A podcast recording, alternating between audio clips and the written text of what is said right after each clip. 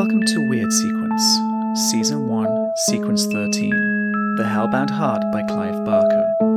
Beware spoilers and trigger warnings for the following murder, attempted murder, body horror, mutilation, attempted sexual assault, sexual references, infidelity, and the first usage of a new microphone. You can now get updates for the show on Twitter via at Weird Sequence. Hello and welcome to Weird Sequence. We're your hosts. I'm Phil Allegheri. and Damien Haster. and this week we are covering The Hellbound Heart by Clive Barker. A delightful romp through. Oh, uh, just just the lightest read. Yes. It's definitely not going to trigger more more uh, generate more trigger warnings than uh, uh, Geek Love. No, Definitely well, not. No. Although on the plus side, I didn't I didn't have to tag this one with uh, trigger warnings for incest. No, that's true.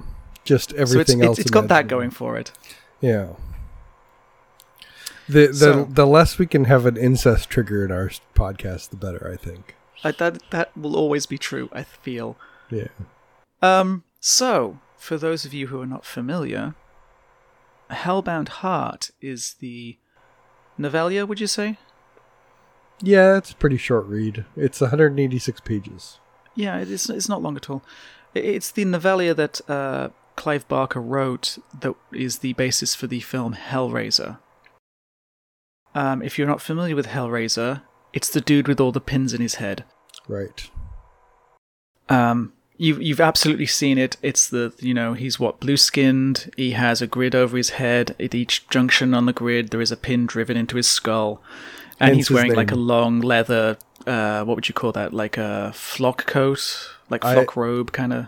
I don't know what I would call that. Maybe um, whole body chaps. I don't know. Whole body chaps is an accurate description. Yeah. Um, I'm just gonna say, if I'm ever at a club and I see that walking towards me, I am I am out of there, man. That's but not he'll happening. he'll show you such pleasure. I'll show you such delights. Oh, that's what it is. Delights. Yeah. delights, which is code for they're going to peel your skin off slowly just so you can feel it. Yes. Um, so yeah, Clive, Clive Barker is an interesting character. Um, one of the one of the uh, in the in the royal court of horror everything movies Oh, yeah. books I mean, he's um, he ticks all the boxes, you know. Um, he he's an author, you know. He directs films. He's an artist. He's a very prominent sort of um, prominent gay male figure for a lot of people. Anyway, he, he, he's a you know very talented um, uh, sort of fantasy horror writer, and he writes uh, a, a whole selection of um, franchises have basically spawned from his work. So uh, everything from you know the more fantastical kind of Abarat all the way through the the more horrific sort of Hellraiser or Candyman, I believe, is actually one of his as well. Um, and lord of illusions yeah, that's a good uh, a great um, mid 90s uh, horror flick I mean, yeah, he he he sits on you know board of advisors for museums. He does he does a just crazy amount of stuff. So yeah, you have this have this sort of very prolific writer director. He, he's very influential in a lot of the work that he's done. Uh, there's a lot of people who take his work as a um, as a basis for many many other things. So he's he's almost um, almost Tolkien-esque in the sense that he he has certain parts of his work that is just used as a, a bedrock for other people to build similar concepts on top of. mm-hmm. Which takes us to this book, because as we mentioned, this is the book that Hellraiser is written on, uh, based on. Mm-hmm. Uh, which there's, what, how many films now? um, 12? something like that I'm to ask if uh, Doug Bradley has managed to pay off his mortgage yet. yeah Oh, oh, how about that for a guess? There's actually 11. 11 that's a good guess. 11. not all of them are good No, God, no. I mean, I'm going to say once you get past about three, they're unwatchable, but I haven't seen one- I haven't seen the new ones I don't think many people saw the new one. But if Um, you've if you've seen Hellraiser, the book, this book, the the Hellbound Heart, is pretty much a scene for scene copy, or maybe maybe the movie is a scene for scene copy of the book with a couple notable changes. Um, so if you've seen the movie, this book will not have many surprises for you, but but the surprises that are there, the changes that are there are interesting. I, I, I will say, reading this, um, I was picturing sort of the, the actors and see, scenes from the, the film, um, which is nice. I, I didn't quite get a chance to watch that again before we, we did this, um, but I, I might actually have to go back and rewatch that. Mm-hmm. It, Um, I, I actually really enjoyed the book. The, the thing for me, uh, and this is this is very typical of of any book and movie relationship, is that like in the book, there's so much more about the the thought processes and the emotions of the of the characters. So, you know, there are there are things in the book thought processes that you get to experience that you don't get to experience in the in the movie because there's just no good way to to render that. Hmm. Well, I, I also like as well that sometimes you, uh, uh, as you often get with um, the the books that movies are based on, the the movies have to cut material just for time, or they have to cut it for flow. There's a certain flow to a movie you have to have. Um, no, one of the things I like with this book is, and it, it's it's a common idea with a lot of um, with a lot of um, stories that get transferred into movies, is that you have a lot more time to fill in the little details.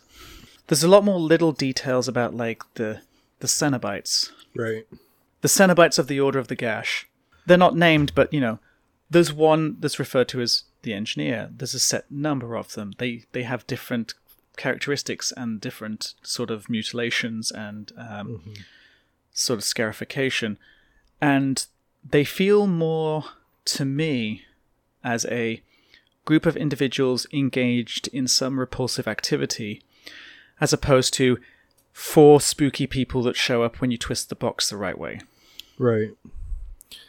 And um, there's there's very much I, I think more so in the book than than in the movie. There's a definite um, well, I mean the theme is there in the movie, but in the book it's it's more emphasized. There's a definite um, connection between um, sex and horror and pain and pleasure and um, you know there's a scene in the book where the when the the first cenobite comes for frank she's sitting on a pile of heads that are still basically alive and Yes. um, her legs are spread and stuff and it's there's a lot more um, kind of visceral I think the line was something to the effect of mutilated of the face and pubis.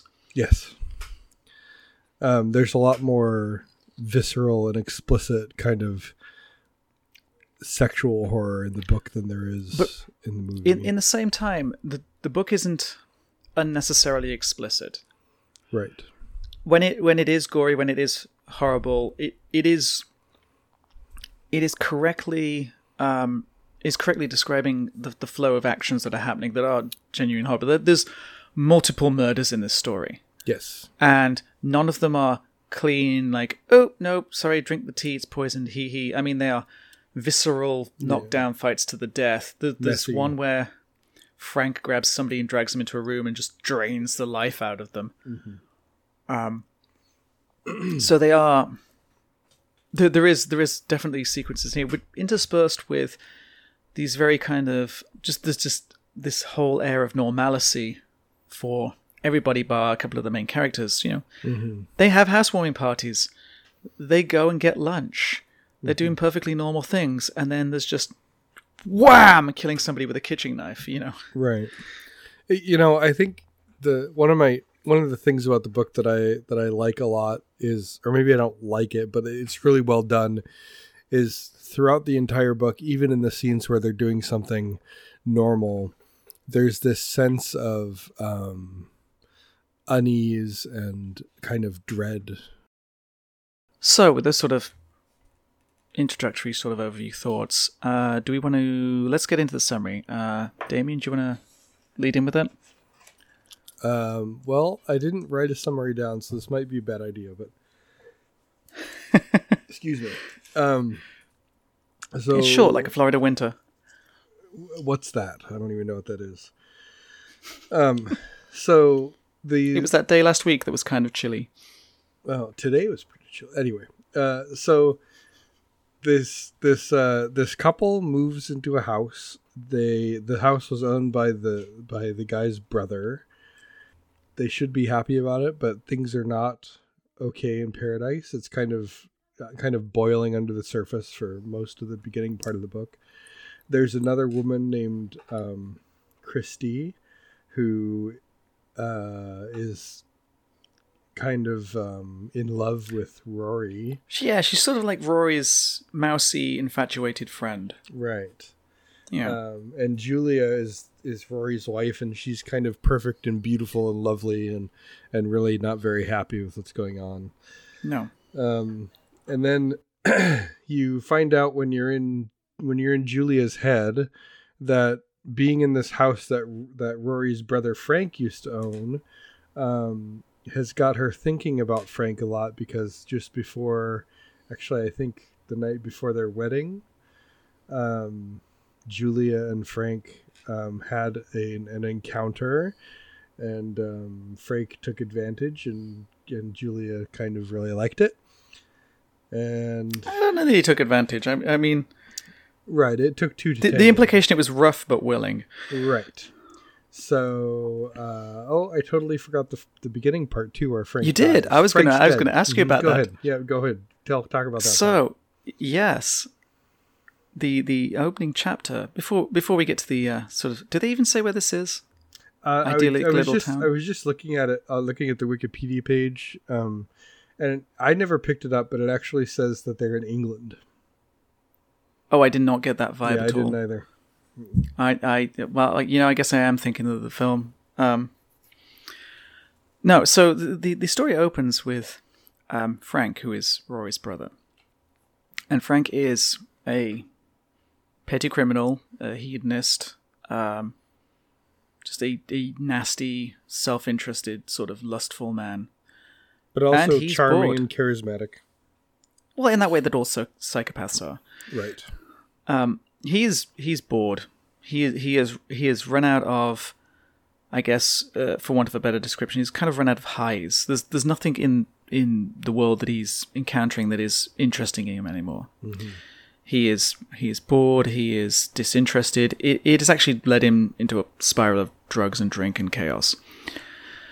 And he finds out, uh, I think I think quite by chance, um, from rumors from other sort of petty criminals and hedonists of various ways to attempt to cross over to a a realm controlled by these Cenobites, where they basically spend eternity trying to figure out new and exciting um, pleasures.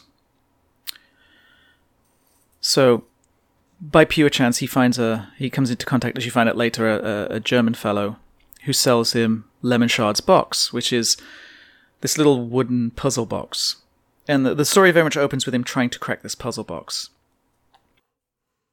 And he's in one room of this house. I, I think the house was the, the grandmother's. They, they both sort of inherited that they used. Anyway, uh, Rory was staying, uh, Frank was staying in the house, sorry. And he, you know, cracks this, this, this little ritual box. He has all his little ritual items hanging around, which included a jug of urine. And he he he uh, put sperm all over the floor too. Well, yeah, they they they kind of well, yeah. So the Cenobites show up and basically um, drag him into their sort of realm, and the first thing they do is basically crank all of his senses up to like 20 Uh, he can't deal with it, and he, you know, sort of assaulted by all these lustful apparitions. He well jacks off on the floor, which doesn't help. And then one of the Cenobites proudly informs him that, well, now he's finished messing around, they can get started. I And you come to realize he- he that- almost- he did that he he jacked off on the floor before like as they were showing up. not not as they put his No. put him into sensory overload. No, no. Once once they'd shown up and they were like, you know, you, do you know who we are? Do you have what we need?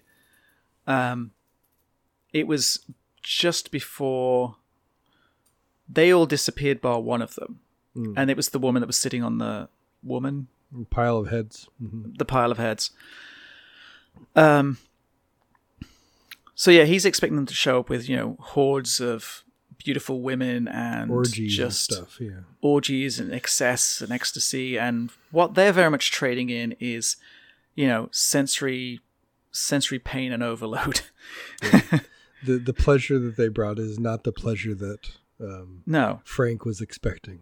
and he regrets this decision almost instantly Yes. but it doesn't matter because he's gone from the done. world hmm yeah and then this this leads into rory sort of showing up uh, rory and julia Right. who are moving in to refit the house to to live in it So so it all it all kind of the it all starts to go down when um, Julia is is uh, up in the attic room. um, well it, it all starts to go down downhill pretty much from the point they move into the house. Right. you know the the uh the moving is a hassle. Julia's under a lot of stress. She's unhappy. Um she doesn't like christy. Christy's trying to hover around and help but you know f- christy is for want of a better description a wet noodle Right. and really isn't much help at all. Um but anyway they they get this stuff into the house and when they get the the sort of the bed in they're trying to find a room to put it in and she walks into one of the rooms on the third floor, what would be the master bedrooms or the larger room of the bedrooms, and realizes that somebody has nailed the um, sort of the blinds shut. And this is, of course, uh, as you know from the first chapter, this is um, this is the room that Frank performed his ritual in. She gets a weird feeling from this, and shuts the door, walks off. Which I was kind of curious that all of the bedrooms in this house have lockable doors. And then after the after the moving, where do they go after that? Well, they're just they're just trying to live. You know, they're trying to get the house together. And um, if I remember, like Julia starts to have some personality change. Like she goes from being kind of just stressed out and unhappy to being like, um, like um, brooding and and kind of obsessed with that that upper yeah, room. she she she with, withdraws and, and sort of becomes obsessed with this room. And um, one night, I believe, was it during a thunderstorm? probably it fits Probably. the. It it kind of does. Um, but basically, one night she's she's up in this room and she hears something more than well feels something more than she hears it. She so no, she no, no. Wait, this- there's there's something there's something before that. Um, she has she has Rory come up and undo the nails in the blinds, and while doing that, he cuts his finger, cuts his hand pretty badly, and he bleeds on the floor. that's right. Yes, and she sorry, she takes yeah. him down and mends it up, and then she goes back up there later and has the experience that you're going to talk about. that I'm going to talk about. Yeah, So basically, the, the experience that she had is um, part of the wall is Diagon Alley. right. yes, Uh, but qu- far less literally. So whimsical. she she's she she she looks at uh, a, a section of the wall. She's drawn to a section of the wall, and it starts to fold back as panels shift and move. Um, I just realized that I just connected Harry Potter to Hellraiser. Congratulations. I, That- I feel that I is, uh, feel. Is there an achievement get for that? I feel like think there should be an achievement get for that. yeah. Um, but you know, th- this wall opens up, and inside is this impossibly damaged human, just just destroyed to the point that they shouldn't be alive anymore. Yeah, just like just like random bundles of flesh and nerves barely held together. Yeah, you know, the, the, there's a the, she she can uh, she can see the spine, but it's been sort of flensed of any tissue. It's everything is ripped to pieces Yeah. and sort of reconstructed, and Somehow she knows it's Frank. somehow she knows it's Frank. And Frank asks, with, you know, literally the last kind of uh, uh, strength that he has, because he's been missing about a year at this point, he asks for blood. Mm-hmm. And this triggers Julia on a series of murders. You also you ba- also spend a little bit of is- time. You also spend a short time after that in Frank's perspective in the in the Cenobites realm, and you get to see inside Frank's head, and and you learn that, like mm-hmm. he, of course, he remembers Julia, but she was kind of just like a like Whatever. a, like a whim, like oh, I'm gonna, you know, sleep with this woman, and then he's gonna she's gonna marry my brother and whatever. He doesn't. Mm-hmm. He's not like like Julia is like obsessively kind of um, in love with Frank, Mhm. um, and he's just not. He just you know she was just No, a- he, he's a monster. It, you know what it is? Street Fighter the movie. the one that with great- Jean Claude Van Damme. The one with Jean Claude Van Damme and Raul Julia. And there's that great sequence with Raul Julia as M. Bison where he turns around and is like, Oh, my dear. For you, this was a, a moment of purpose and clarity that has shaped your entire life. But for me, it was Tuesday. and this is this is kind of the same situation because Julia is is, is obsessed. Yeah. You know, has, has lamented th- this this encounter, this this sort of um, sort of forbidden love f- since it happened. Frank's like Julia. Oh yes, I remember Julia. That was yes. Okay, I know her. Mhm. It's a, it's just another like he he he kind of disinterestedly brags at one point about having slept with thousands of women. Right. Um, Wonderful anyway, guy, so- Frank. yeah. So we, we get this this insight into Frank's head. Um, and what you find out is yes, the horrible demon creatures from another dimension who spend all their time thinking about, you know, sensation and um, you know, pleasure in their terms, have basically spent eternity figuring out how to, how to flay people in new and exciting ways. And hmm. then when they're finished, they wall them up in the walls of the room that they were summoned mm-hmm. into, and they leave them there to just deal with their own shit for eternity. Mm-hmm. And that's where Frank has been. He's in the Cenobites realm though, because the Yes. fact that he escapes is a big deal. Well, he's he's in the Cenobites realm, but he's he's still functionally in the, in the walls of the structure, overlooking that that space the where this all started. But but that's only because he he put his sperm on the floor. So we should clarify. You can be anchored to the real realm if you leave some piece of you behind. Right. So Frank did this entirely by accident, um, whereas some of them very deliberately did this. Some of the people, some of the prisoners he, he'd encountered, though he doesn't detail more about them, have no anchor to the real world and they're basically permanently lost. Yep. Yep. But so so that So all so he asks for blood. that Julia happens. He crawls back into his, his sort of inter, interspatial crawl space. Julia goes on because Julia is described as being perfect and beautiful, yeah, perfect and, pretty um, and yeah. wonderful. She she basically seduces men, brings them back to the house, and when they're expecting, you know, an sexual encounter, she murders them right. in that room and lets Frank, I guess, presumably absorb the blood. The first one, the first one, she kills him all on her own, and she sees that the blood is getting like absorbed into the floorboards, Mm-hmm. and so she leaves because someone knocks on the door. Mm-hmm. And when she comes back, the body is like a is like a husk. It's like been Yeah. sucked of all of its vitality. It's just utterly desiccated. Yeah. So she Um, she stuffs that in the storage room, Right. as you do. Uh, so this this goes on, and there is a counterpoint to this where Rory is getting concerned that his wife is becoming withdrawn. He enlists Christy to help him figure out what's going on. Christy, having seen one of these murder victims being dragged into the house, or at least seeing the coat and hearing screams, assumes that she's having an affair. Right. Well, that the person who knocked on the door was Christy, and she saw she she was just talking to Julia, who was acting all skittish and weird. But she looked behind Julia, and there was a an unknown man's coat on the Right. on the, on the coat hook, and she was like, "Oh, this is And and Julia, for her part, is largely unaffected by the fact that she's murdering people. oh yeah, no, she she doesn't. she's she's uh, quite indifferent. She she's starting to take on Frank's aspect of just being very bored with life and Mm-hmm. You know not seeing as anything worthwhile to engage with. Mm-hmm. Um, and this this this goes on through a few cycles, and then um, Frank, who is now basically a skinned corpse, Yeah.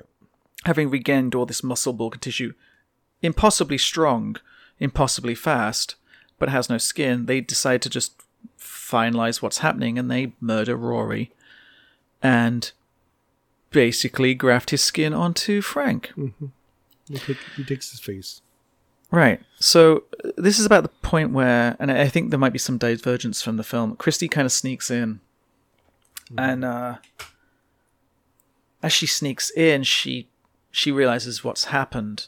They get into a fight because, you know, Frank is still Frank and still a Well, so, kind of rapey monster. right. So Frank, now that he has Rory's face, Christy comes by intending to tell him that he thinks that Julia is cheating on him. Yeah. But now Rory's acting all weird, and she Yeah. kind of gets um, um, suspicious of him. And then, but but Frank in Rory's face is like instantly smitten with Christy. Um, and so he tries to he tries to take her, and she fights. Because he's a she- rapey monster. right? and she she like scratches his face and pulls his skin off and sees. Yeah, because it's it's not really attached right. particularly well at this point. and so she scratches his face sees the you know the musculature underneath and and kind of intuits what's going on and Mm-hmm. um, ends up in the hospital she runs and ends up in the hospital Well, or something there's a, there's a key point here as well. While she's fighting Frank, she slugs him with a random box that she finds, which is Lemarchand's box. So she goes to the hospital. While she's in the hospital, they ask her, "Well, what's happening?" Because they find her obviously post-attack, like she's scratched up, she's covered in blood. Mm-hmm.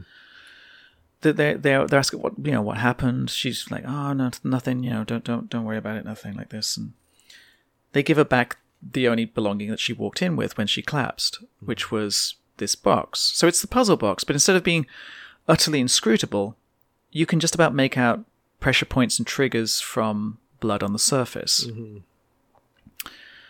And uh, she solves the puzzle box. And one of the Cenobites shows up and goes, Oh. What, what, what he essentially says is, Well, you weren't actually looking for us, but uh, tough shit, you're ours anyway. Right.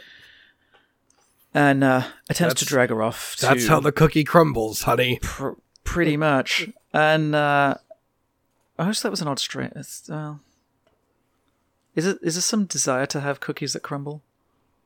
uh no i think that's uh no nobody likes crumbled cookies unless they're just, like just, unless they're on top of ice cream or something yeah. I just, I just always thought it was an odd turn of phrase. Anyway, it is an odd turn of phrase yeah. So she makes it. She makes a deal with them because they're like, "Well, sucks for you. Guess you're going to be dragged off to weird hell she's like, dimension." she's like but what about the guy that escaped what about what about what about frank yeah. Do you know Frank? And they're like, "Oh, yes, we know Frank. If you can bring us Frank, we don't care about you, really." right So now she's got a double imperative because not only is her, you know, her love interest been replaced by this monster, there are now demons that are offering to not shred her soul if um if she can find the well, the person's taken over this this this love interest. So she goes back to the house. But yeah, in order to do that, she has to open the puzzle box in Frank's presence. Which Well, well no. No, because now she's opened the puzzle box, the Cenobites are following her. They don't Oh, show yeah, themselves, right. but she That's knows right. that they're following her around town. Like sh- she doesn't get cold, and she hmm. knows it's their doing. You know, there's there's little details like this, and basically what they're looking for is they have to find Frank, he has to confess. and he has to confess to being Frank. Mhm. So there's this whole like fight sequence. They they they kind of run around the house, and um, at some point he just kind of callously murders Julia, Mhm. like whatever, and ends up in that room again. And while they're in the room, she's he's you know she's like, well, you're just some goddamn monster or something that effect, and he's like, no, I'm I'm Rory now. Mhm. And then she remembers, oh no, I have to get them to confess. So she's like, well, you're not really Rory, though. And after a little coaxing, he's like, yeah, yeah, I am now. I used to be Frank. I am mm-hmm. Frank. And suddenly everything changes. You know, this bell sounding, the walls are going weird, all the lights are popping, and it's like, oh mm-hmm. crap. And all, he- all literal all hell breaks loose. Mm-hmm. as these things come back for Frank. Yeah. And the house like- the house is filled with Cenobites. Yeah, and that the house starts to come loose. Mhm. Um, Which you by find the way, that um that bell is one of my favorite things in the book, the sonorous bell. I think it's so um kind of haunting. Like yes. I, I like that a lot. Well, we'll we'll get in we'll get into that, but yes, we should talk about the bell. And uh, basically, there's a there's a chase sequence. Um, Scooby Doo you know, style. it's kind of Yeah. yeah, Frank's um, except running, you know, Pinhead's there's, there's running blood after and corpses. him. Julia's running behind Pinhead, and then they go down the hall, and yeah, Scooby Doo. Scooby Doo's like, huh? Yeah. Raggy. um, so yeah, no, the Cenobites show up and they're like, "Ah, Frank, nice to see you again. Hey, you girl, piss off." Um, and you know, she kind of creaks through the door, and they they just hooks come out of the wall. They just rip him to pieces. Mhm. I, I guess presumably to carry on where they left off. Yep. And uh, she runs from the house, and that's that's it. Well, That's she just where the goes. She goes ends. downstairs and she finds um, Julia in her wedding dress. Well, she Um, finds Julia Julia's in a veil body, with Julia's head on her lap. Yeah, and the engineer is, um, where like the engineer's Hmm. head is where Julia's head should be. Right. Um, because the, the, the engineer is because there should be, be five Cenobites, but the engineer only shows up if he's needed, Mm-hmm. and he's not. He's just sitting outside in in a wedding dress. Uh, it's just it's absolute chaos, and the house is starting to come apart, and and Christy just manages to just about get out, and yeah. Um, so it's one of the stories where you, you get the distinct impression nothing good happens to anybody involved in it. I mean, the the only good thing is that you know Christy is alive, Yes. and and the engineer like she passes the engineer on the road, and the engineer gives her the box again. Oh yeah, they it they they, they hand her the box to, to look after. Um, and that's where it ends. So let's just pull out some of the more. the this is a very dense story for for being, uh, yeah, not two hundred pages long. There, there is a lot going on in this. Um, and it, it is sort of very much. Um, try that again. It- it- It's very much a, a master, a master crafted piece, uh, uh, master crafted work. It, it is very tight in how everything is executed. It's very well written. Yeah. Um, language is sort of dense and sort Not, of not too uh, fluffy. it's not too fluffy, but there are parts where you know there are more obscure words put put in, and Mm-hmm. everything is just as it needs to be for each section of the book. It, it's actually really well written. Mm-hmm. It, it's probably one of the better written things I think I've ever read. Um. So yeah, let's just let's go in and pull out a couple of the key interesting bits, uh, and then we'll talk about those, and then we'll we'll kind of conclude what we we think in the story. So. Let's start with the bell. So, the bell starts with. It actually starts right at the start of the book um, when Frank starts to get Lemarchand's box open. The first time he clicks it, it starts to make a little tinkling noise, and he opens it a little bit more of this box, and it starts to. This bell starts to ring almost rhythmically, Yeah. and If I remember right, it doesn't seem to have like he can't place a direction. It just seems to be coming from everywhere. Right. Which, um, in the sort of the last sequence of this book, it, it, it almost breaks Christie when it's doing this because it is it is insufferably loud. Um, but yeah, it's it's it's almost like their herald. Yeah. What what kind of a what kind of a bell sound do you hear when you when you read about that? Church bell, just just a single church bell, like bong bong bong. You know, I uh so when I was a kid, um my dad and I used to watch WWF wrestling sometimes. Don't judge. Um and uh oh, you've been judged. oh yeah, I know.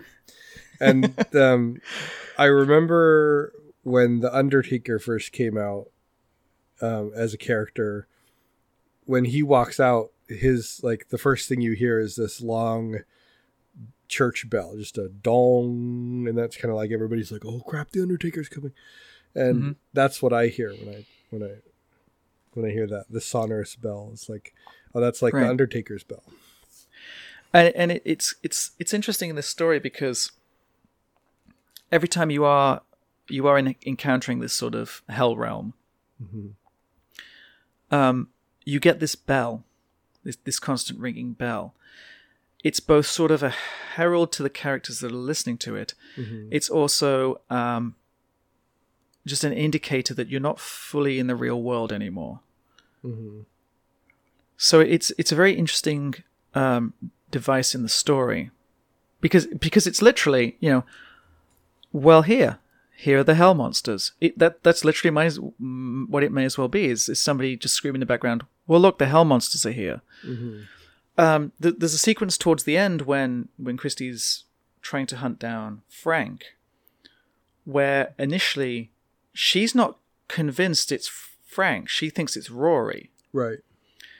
And while she's, you know, talking to Rory in, in, in air quotes and Julia, um, the she can hear the Cenobites and the bell in her head. So there's just this this ringing of this bell that is getting ever louder. That is, you know, starting to cause her like physical distress, interspersed with, "Well, you're ours now. Oh, we're going to tear you to pieces." and it's it's almost stressful to read actually Yeah. yeah. The, Um, and the the Cenobites have no like, you know, Christie is helping them to recover a, a, an escaped prisoner, but they don't care to make it any pleasant, like very at all pleasant for her. Like they they let Frank kind of play with her before they come and get him. Like they let they let Frank go like almost to the brink before they finally Yeah. intercede, and they think that it's funny that Christie is uh, getting chased and stuff. Yeah. They're, they're, they i mean they're they're demons. They are they are absolutely enjoying um, a murderous chase. Um, yes. and they are kind of well well let, let, us get into the cenobites themselves. They're largely in, uh, uh, inscrutable I, Yeah. I think. You, you don't the- really In the books, the only one that really like has any memorable traits as the engineer. well because he's the only one that has a name right, the, the rest of them are, are people in varying states of um, mutilation, Mhm. and it, it's actually worth it, uh, worth um, touching on this as well. E- even though in the movies, you know, it's it's basically Pinhead and his collection of Cenobites. They all In this names, story- but you don't you don't know what they are. Right. I, I, in this story, there is one which I think, if I remember correctly, is female that is identified as having uh, sort of uh, a grid of scars across the head, with each intersection uh, with an ornate pin in each intersection. Yeah, But they're not in charge. They're not like a spokesperson. They they only really appear with that description once in the entire book, right at the start. yep. So it's And- it's and interesting. The pinhead the pinhead character is not even like the the spokesperson Cenobite No. at that point. Not not at all. Uh, and it's an interesting divergence, I think, in the in the film. hmm But it does it does explain one one strange anomaly. Um, in the original Hellraiser film, um, Doug Bradley, who is um, typically the actor associated with playing Pinhead, isn't credit, credited as Pinhead. He's actually credited as Cenobite Three or something like that. Mm. And it, it kind of makes more sense now you, you when you read the story because they're not they're not individuals pursuing individual goals. They're a group Yeah, you summon the group of them. Mhm. Yeah, you you are very much dealing with a collective of like-minded individuals. Mm. It makes them sound like they're a, a, a electro band. Yeah, they are. they're like a they're like a D and D group. they get together once a month, unless someone's got something else going on to uh, find new ways to flay people. Yeah. You know, another another I, I, sorry, I, I, sorry. All I can, all I can, all I can, uh, all I can imagine now is Pinhead in a wizard's hat. yeah. Roll for initiative. You go into the tavern. I will show you such delights. I, ro- I roll for initiative. You're not fighting anybody. um, but yeah, so it, it's interesting in in the story. For as much as they detail the the Cenobites and you know they're they're actually named you know the Cenobites of the Order of the Gash, which is never explained. It's just uh, it's it's bits of fragments of knowledge that are known about the these these creatures. Um, as much as they they make them the the the more they describe them and the more they sort of give them different agencies to some degree Right. they're still a collective there's no individuality really with any of them Right. you like especially uh, towards the end when one of them appears to Ju- uh, to Christie it could be any of them Yeah. it, it kind of doesn't matter Yeah. The one that appears in the hospital, it, it's not. There's no like. She's not like, oh, you must be, you know, open throat lady or whatever. Yeah, it, it's it's well, yeah. I mean, they don't show up like, "Oh, I'm the herald. You must talk to me," or they don't show up like, "Ah, I am the the judicator." It's just like it's a Cenobite. They have Yeah. the same pattern of crazy mutilations and hooks that all the other Cenobites have. Um, which I think, for me at least, much as I I loved Hellraiser, Hellbound Heart, the Cenobites are much more. They're much more of a force. They're a mm-hmm. thing that is happening as opposed to a monster running around cutting people up. Right. And it And I- I makes them think- it makes them not not having names makes them like harder to fight, harder to to like you know, if you're You can't you're- fight them. Right, You, you- you couldn't possibly hope to fight these creatures. No.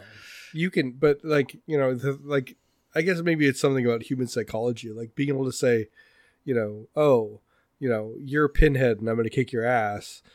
You know, that's one thing, but saying like, oh, you are Cenobite number three, you know, like like in some ways like giving them names. I'm sure I'm sure it happened because of the the movie's popularity and people became you know, people were big fans of the Cenobites and stuff. Uh, I'm, I'm going to say merchandising, but Oh, yeah. for sure, yeah. But like, you know, in some ways, giving them all names made them like less, less um, ethereal and absolutely. horrifying. I, I, I kind of wish they really had kept them as um, just a sort of unnamed sort of uh, quintet, Yeah, um, because it's it's so much more effective in the book.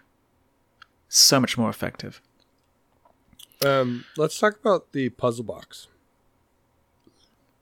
Lemarchand's box. I, I'm assuming I'm saying that right. I haven't found a pronunciation guide for that. Well, it's funny because I did. That's I did, thing- however. I did, however, find a 3D print set to make one of those. Does it open? Not the whole thing, but you know that you know, kind of in, in the films, characteristically, where it slides and then rotates and then goes back together again. Yeah. It's it's actually a little storage box that does that. That's I think it's called you know unknown storage box, but it, it's it's clearly Lemarchand's box. Yeah. Don't do it. I I, It's I worth part of me was like, you know, if if the Cenobites had any agency, Hmm. this would be an excellent way to bring in just thousands of people. But uh no, I just I was just amused to find that. So Sorry, yeah, w- in the, the, box movie, itself. in the movie, I, I actually think this is one of the things that I think that they that was an improvement when they did the movie. In the movie, it's not called lemon shards, le, lemar, lemarchand's configuration. It's called the lament configuration. I think that's better Yeah. for me. Um no, that that is definitely a better naming. Um Do you uh do you think you could solve it? Are you are you good at puzzles? I'm not. I would I sometimes it depends on the I puzzle. Would, I would put it on my shelf in a, in a box or something and and never use it. Like I would try and then I'd be like, this is too hard. It's like like it, it like it'd basically be a Rubik's cube. Like I can't do a Rubik's cube. I'll mess with a Rubik's I can cube for a bit and then put it away. I can be pretty good at like spatial puzzles and things like that. Um, and like I, I have a I have a selection of the little wooden puzzles that I enjoy, um, that I kind of bring out every now and again and and and uh, kind of pull apart and put back together again. But um, puzzle boxes like this, and I mean this this one is characterized specifically with being um, almost impossibly hard. Right. Th- th- there's no instructions there's no obvious latches or anything it's it's a featureless well not featureless but it's a patterned cube that is impossibly tight with its tolerances Yeah. Um, which I, I, I some, it, it did make me wonder when when Christy gets it in the hospital it still has blood on it even though they've they've said they've cleaned it and it's those that blood in the cracks that allows her to figure out where to put pressure to open the box up Right. Um, Frank, when he opens this at the start of the story, doesn't have that, and is, it, it's sort of implied he spent hours, if not days, just sitting in this room trying to crack this puzzle box. Right. And and I think it, it suggests that he had been trying to open it since he got it in Dusseldorf. Yes, which I, th- I think was a few weeks prior to that. Yeah. Um, No, it, it's an interesting device as well. The the other thing that's neat about the the Hellbound Heart as opposed to the film is uh, Lemarchand's box is not the only way to summon these things. Right. So there are rumors and discussions. There was uh, supposedly a ritual that the Marquis de Sade knew of. Um, there was supposed to be oh gosh, what was the other one? I don't remember now. There's three or four different ways that they they describe that you can get access to this. The the the only thing that's significant about uh, box uh, is that it happens to be the method that Frank happened to find to open this, Right. and the, each one requires a different um, a different sort of uh, focus, a different ritual, um, and. Uh, and the start of the story, it, he's performing a ritual. He's you know set up this whole room, and there's like There's candles plate of- and a plate of doves' heads, um, the jar of urine, which took him several days to fill, which, ooh, that that part wasn't actually needed. The Cenobites just have a sense of humor. You know. um, it, I, I, I was, because there are lots of little bits in this story where you just sort of like, ooh, Yeah. Um, definitely the part where they, they you know the Cenobites kind of pass through the space, uh, and one of the things they sort of take a bunch of the offerings and burn other ones. They take the urine, Yes. and it's not meant as part of an offering. It was it was largely there in case he needed to essentially humiliate himself to ingratiate himself. And no, they they were totally into that. They just that was that was apparently their thing. Yeah. Pinhead actually is a, a rather. He has a great pickling recipe, but it uh, it requires some urine. So. I, I think we understand now why uh, all of his clothes are sort of uh, made of leather and other wipe clean materials. It's easy to clean. they're not they're not masochistic. They're just utilitarian. Like if you're gonna flay somebody, you need your clothes to be easily cleaned afterward. Oh God! Like their wardrobe is designed to get fluids off them. That is somehow making this this horrid story somehow so much worse. um, there is also um, uh, sort of another aspect with with the box is there is a very um, there is a very real sense of this whole story is just sort of random happenstances. Right. You know, there was no guarantee he was ever going to find the box. He arguably wasn't really looking for the box when he found it. No. Um, I think he You know- he- the first time he talked to someone about it, it was like in an opium den or something. yeah, it, was it, like- it was it was something other sort of hedonists were looking for ways to get more uh, sort of stimulation. Yeah. Um, and this was this was the one that he he'd heard the stories about, and he happened to pick up the story again in um, Dusseldorf and managed to find who had started the story. Who I'm presuming, like Christie, for some reason was a guardian of this box for a while. Mhm. Um, but it's just random that he found the guy. It's it's random that he just happened to be in Germany where this guy was. It's random that Rory kind of cut himself and went up to see Julia, who happened to be sitting in that room. Mhm. Um, you know, Christie opening this box was random. There's there's so many things here that are just not even they don't they don't necessarily feel contrived. They just feel like it was just a peculiar alignment of things. Right. There was no there's no like cosmic consequence for any of this. This is just like one weird tragic anomaly and Right. and that you know that that kind of randomness, that meaninglessness of it all is something that you don't see much in like American horror before this, I think. You know, everything everything has like everything in American horror has uh like there's cause and effect, there's a there's a story, there's a lesson to be learned. Well, you have to explain everything. Right. And and the Cenobites have no there's no context, there's no reason. They're they're just a part of the universe and if you accidentally run into them you're screwed. And and that kind of the the fact that you can't really fight them unless you make a bargain mm-hmm. like Christie did, which you know didn't exactly end out end up being a positive thing for her. You know, unless you can do that, you're just out of luck. Well, and that's that's an interesting point to bring up. So let, let let's talk about that. I don't entirely think Christie opening the box was an accident. You think you think the like maybe the Cenobites engineered it?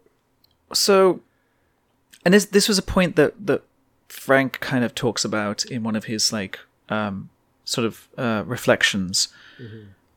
There's a loophole. If you get out of their realm back into the real world, they can't follow you because they have to be invited over the threshold back into the real world. Right. But it just seems awfully convenient that Christie happens to find the box in a way like no other time that's been described in this in the story or implied ever. She happens to find this box in a way that is easy to um, Open. open. Yeah, it, it basically the, the the mystery of the box has been removed, and it just seems awfully convenient that you know. Normally, when you, you open this thing, it takes days of effort. You know, Frank spent days doing this thing. He had this whole ritual thing laid out.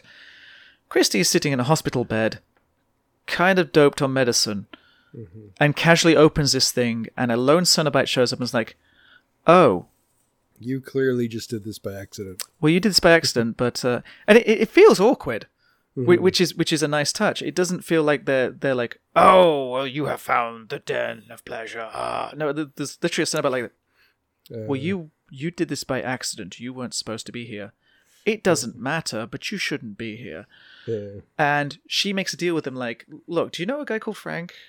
Why, yes, we do. I tell you what, if you can find him, we won't rip your soul to pieces. That sounds lovely. It just feels to me like.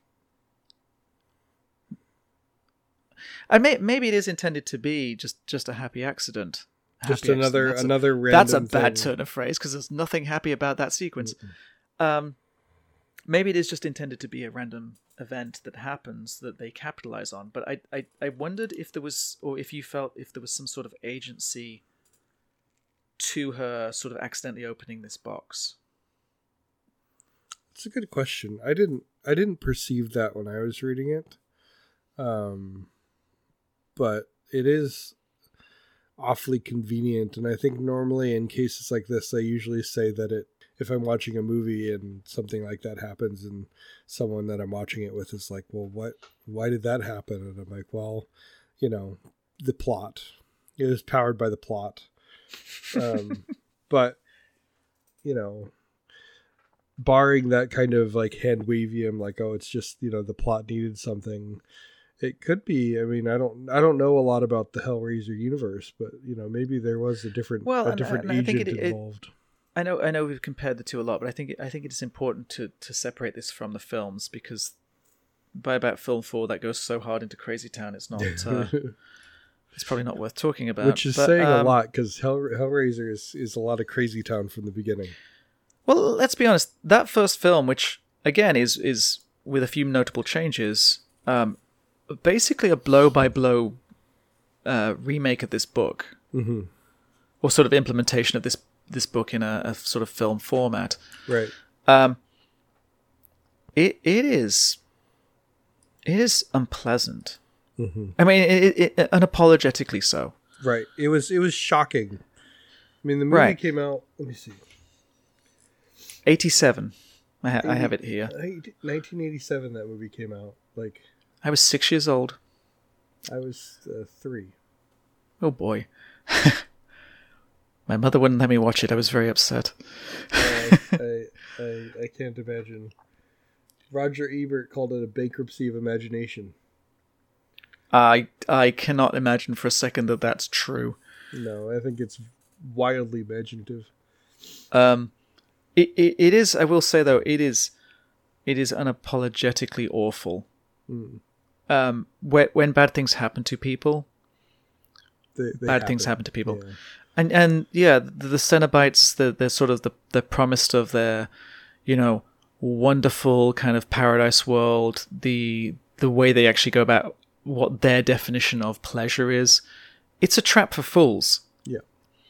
It's absolutely a trap for fools, and it it it's not apologetic about it. If you can't have sympathy for Frank.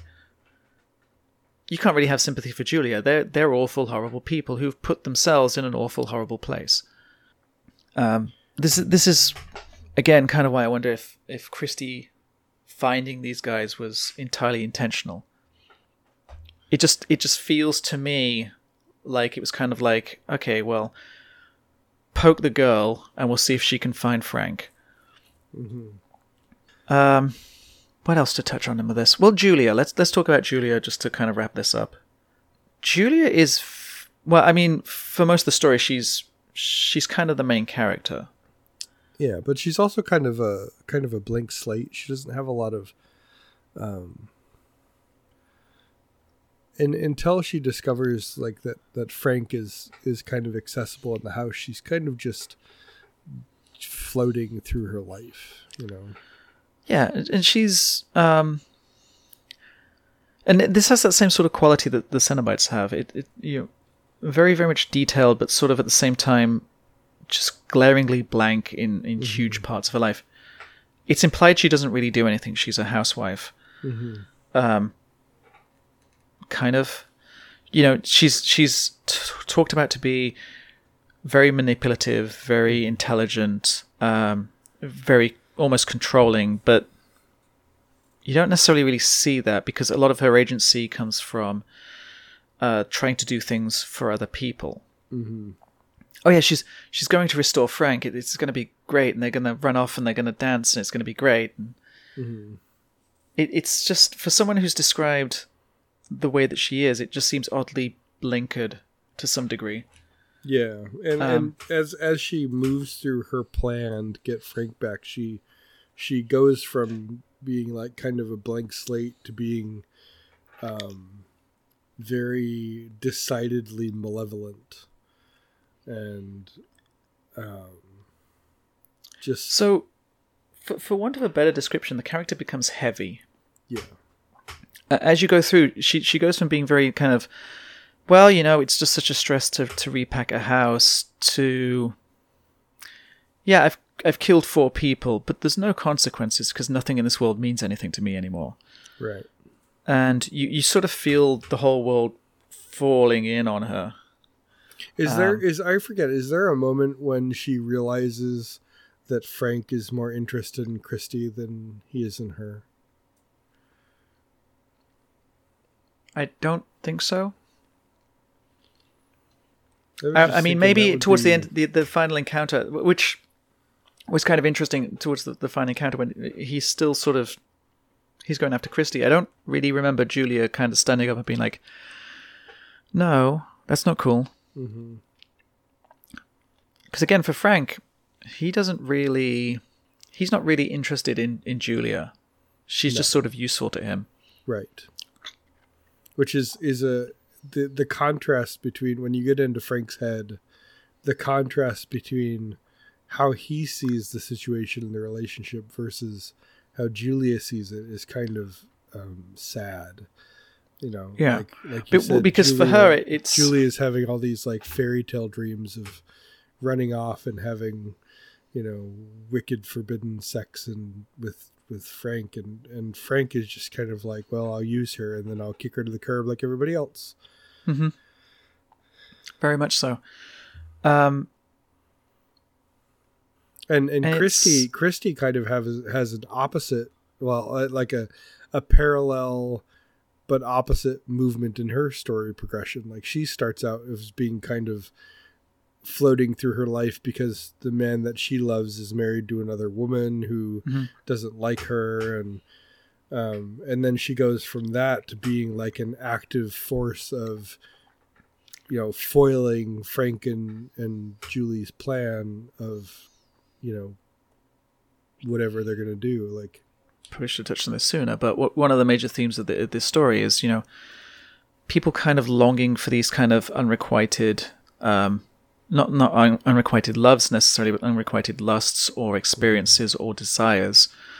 Um, you know, Christy wants Rory, which is probably the most normal relationship in this story. right Uh, Julia is craving something much darker from um, his brother, and, and actually, weirdly, isn't phased at any point by the fact that he's just a, a barely together corpse when she finds him. no he she she kisses him or something before he's fully put together and has like this gooey gunk on Yeah. his cheek and stuff And like Frank is just craving something that we can never quite figure out what it is he's craving. hmm Rory just wants a normal life. He Yeah. he just wants to, you know, have sex with his wife, live in his nice house, and that's the end of that.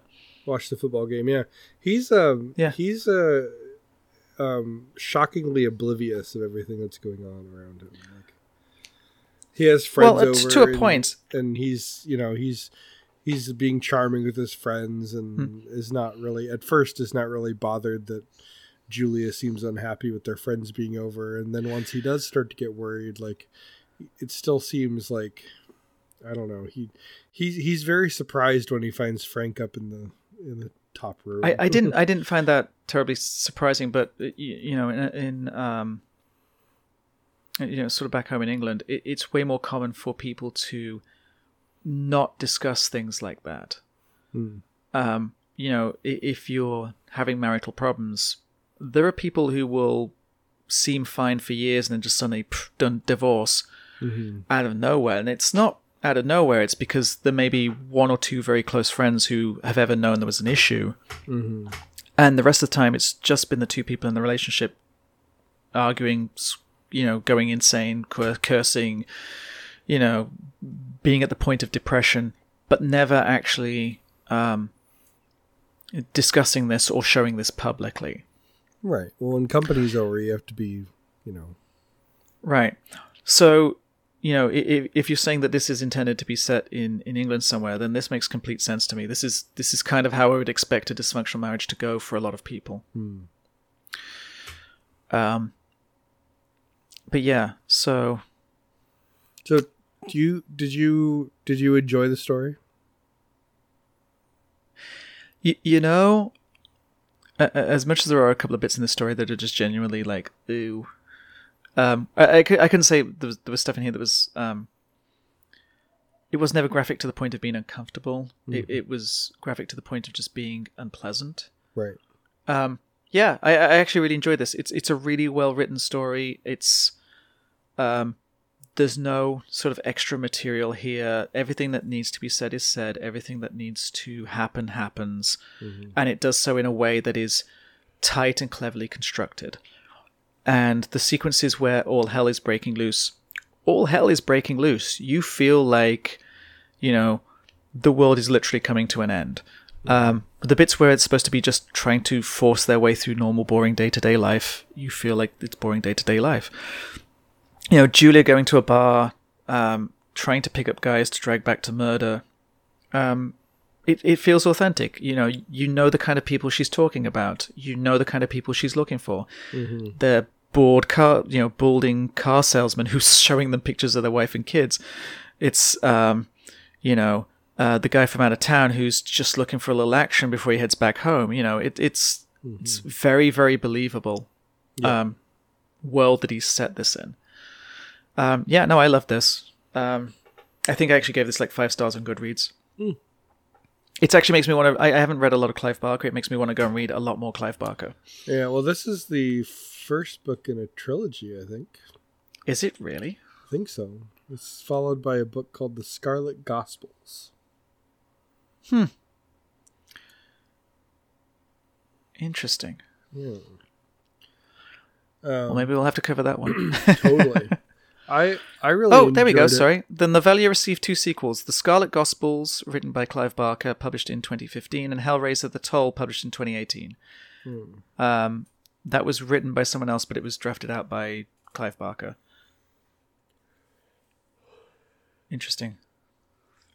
I think They're also um, referenced in another one of his works. But anyway, I think um, I think this book deserves the kind of status that it has as kind of being a a great work of horror fiction. I think it was oppressive and and horrible and and like Uh, yeah, I mean, you, you have interdimensional kind of undefeatable forces pushing their full fury onto maybe three people.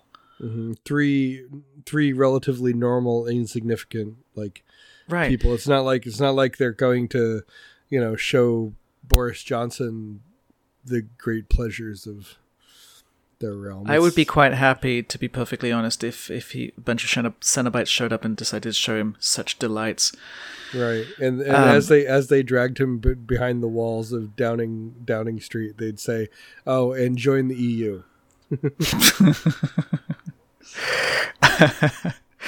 Um, no, I, uh, one one thing that really really gets me with this story is, um, you know, I, I've read stories where literal millions of people die, Mhm. planets get blown up, whatever, and it didn't feel like it had a half the impact as the crap that happened to these three or four people. Yeah, I mean, the you know the the way that it's written, even when Frank, who you kind of hate for you know you're supposed to hate, Oh, we hate Frank. It's okay. when right when when he is getting hooks driven through his body and is getting torn to bits like that's it's you're not you're not really cheering.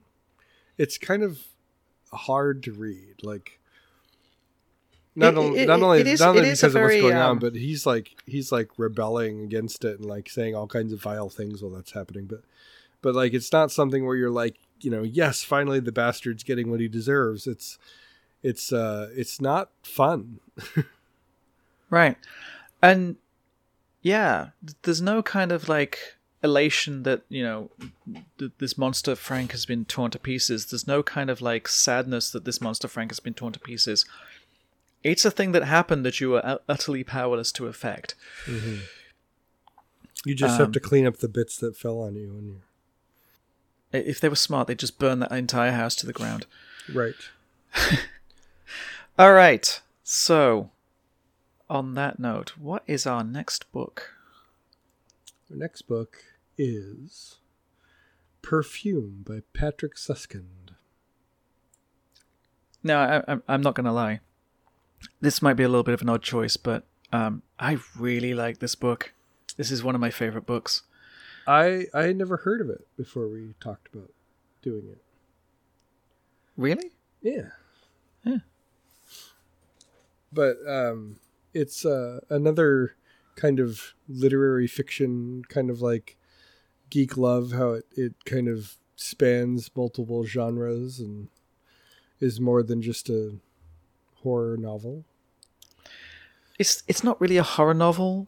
It's not really weird. It's not really a fantasy. It's not really a historical fantasy. It is a strange blend of things. Um, as you know, uh, our little perfumer leaves a trail of havoc through his entire uh, journey through what 18th century France. yes 1700 Yes. paris Perfume, the story where nothing good happens to anybody at any point, whether they deserve it or not. I will see you next time. uh, hey, you know what I realized? Hmm? We got through that entire description of um, Hellbound Heart without once mentioning the word sadomasochism. If you enjoyed our show, please consider liking and subscribing, and maybe even recommending us to a friend. You can now follow us on Twitter via at Weird Sequence.